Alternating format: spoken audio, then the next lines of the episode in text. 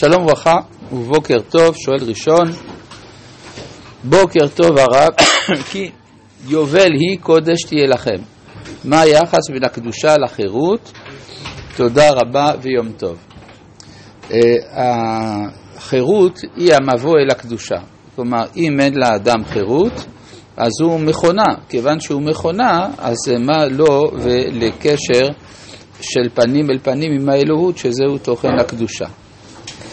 מאיר חיים, שלום הרב, בפרשת בהר יש בדיוק 57 פסוקים. השבעה הראשונים מדברים על השמיטה, והחמישים הבאים מדברים על היובל ופרטי הדינים שלו. אה, יפה, תודה על השיעורים המחכימים. טוב, יפה מאוד. אה, ובכן, אנחנו ממשיכים בפרק כ"ה בפרשת בהר שבויקרא בפסוק כ"ג. והארץ לא תימכר לצמיתות, כי לי הארץ, כי גרים ותושבים אתם עמדי. זאת אומרת, לא תימכר לצמיתות בגלל היובל. כיוון שהאדמה חוזרת ביובל, אז הארץ לא תימכר לצמיתות. כי גרים ותושבים אתם עמדי. מבאר הרב אשכנזי. אם אתם גרים בארץ, אז אתם תושב... גרים בעולם, אז אתם תושבים עמדי. אם אתם תושבים בעולם, אז אתם גרים עמדי.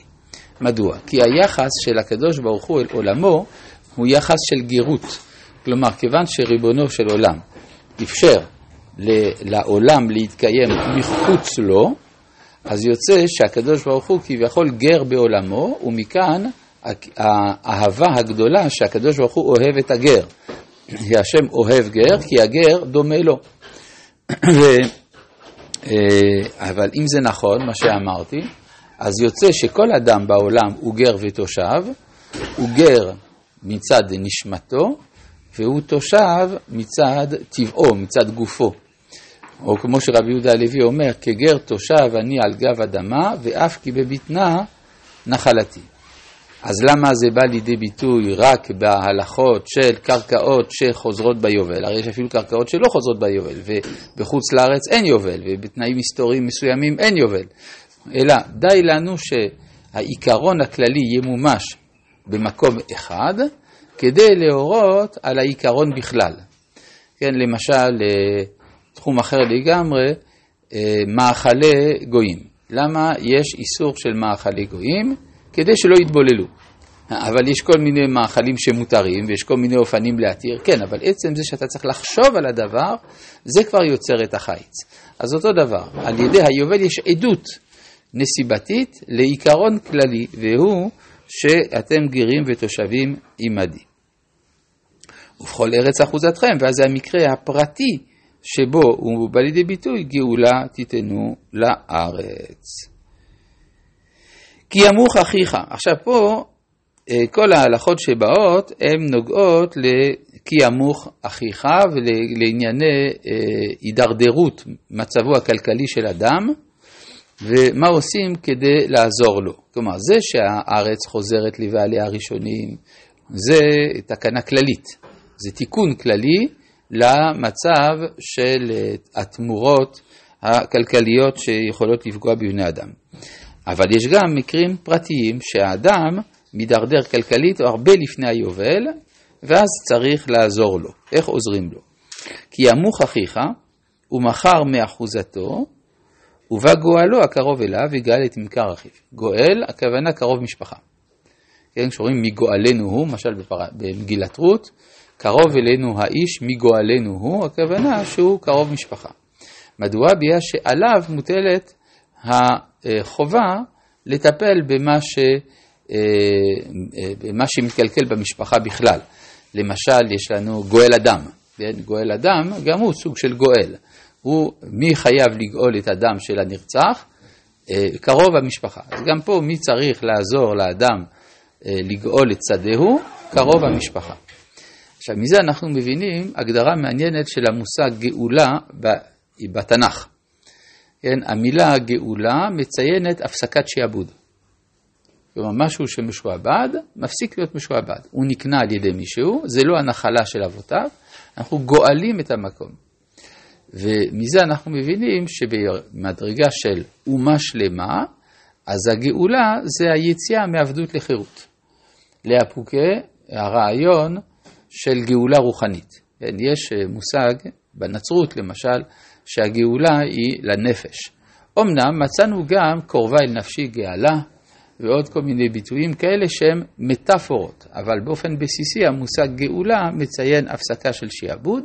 כשמדובר על אומה, אם כן מדובר בעצמאות פוליטית מדינית, זה גאולה. זה אחד המקורות להגדרה של המושג גאולה ביהדות. אז הובא גואלו הקרוב אליו, וגאל את ממכר אחיו. כן, זה מצווה שאדם עושה, שהוא עוזר לחברו, לאחיו, לקרוב משפחתו, לחזור, לחזור אל אחוזתו. ואיש כי לא יהיה לו גואל, והשיגה ידו מצא גאולתו. עכשיו, מה זה איש כי לא יהיה לו גואל? אף, אז פשט, כמובן שאף אחד במשפחה לא מוכן לעזור לו. אז זה לא יכול להיות, כי הרי, איך אומרת הגמרא? לא ברשיעי עסקינן. אנחנו לא עסוקים באנשים שלא רוצים לקיים את מצוות השם. אז מה זה שלא גואל? הרי אין לך אדם בישראל שאין לו קרוב משפחה כלשהו מצד יעקב אבינו, שכולנו צאצאי יעקב, אומרת הגמרא, מדובר בגר. גר. אז גר, אין לו גואל.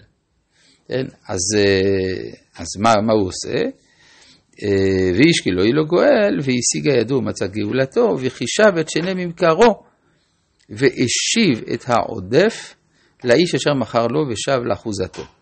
כן, כלומר, יכול להגיד, טוב, אתה השתמשת בשדה כך וכך זמן, נשאר לך עד היובל עוד כך וכך שנים, אז אני מקבל את ההפרש. איך לגר יש אה, נחלה? לגר אין נחלה, נכון, נכון, אין לו. לא, אז זה לא, לא, זה כוונה, לא, לא, וחישב את שני נמכרו, כלומר הוא חשב לכמה שנים זה נמכר, זה הכוונה. כן. הוא יכול גם, אה, הגר יכול להיות כל מיני אופנים, אה, דרך, יכול שהוא ירש דרך אשתו, אם אשתו היא יורשת נחלה, לפעמים זה קורה, יש כל מיני אופנים. ואם לא מצא ידו, אה, אם לא מצא, מצא ידו דה השיב לו, והיה ממכרו ביד הקונה אותו עד שנת היובל, ויצא ביובל ושב לאחוזתו.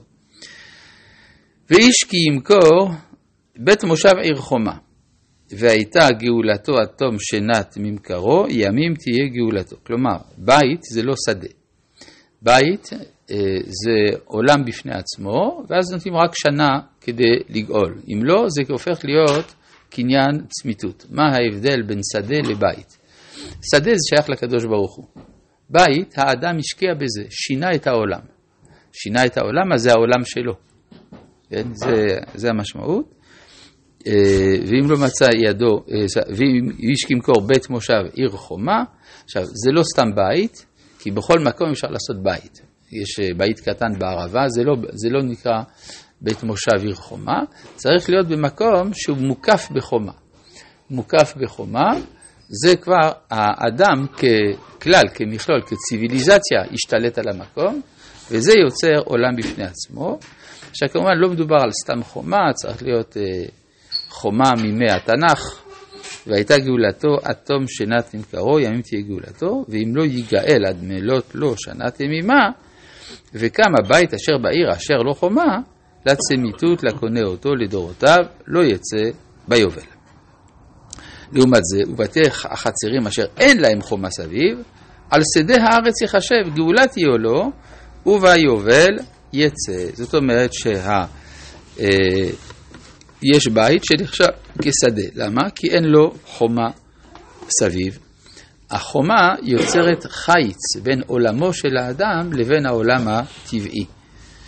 וערי הלוויים, אז זה, מה זה ערי הלוויים? הרי אנחנו עוד לא יודעים שום דבר על ערי הלוויים, התורה עוד לא סיפרה לנו. אין להם נחלה.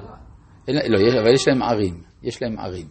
עכשיו, לא, אין להם נחלה של רצף טריטוריאלי גדול, אבל יש להם ערים. ו... החומה הייתה מהכנענים. כן, כן, זה הכוונה. מה הסברה לומר שכאילו יש מקניין האדם? החומה מימי הכנענים, אז זה אומר שהכנענים מבינים את מבנה הארץ. גם כן לגבי כלאי הכרם, אנחנו לומדים איך שהם היו עושים את הכרמים שלהם, מזה אנחנו לומדים מה נקרא כרם. מדוע? כי אנחנו מניחים שהכנענים לא סתם ישבו כאן, אלא הכירו את הטבע של ארץ ישראל. ולכן אנחנו הולכים לפיהם. כן, אה, וגם זה מה שקבע אחר כך את החלוקה לנחלות. רבי חנן.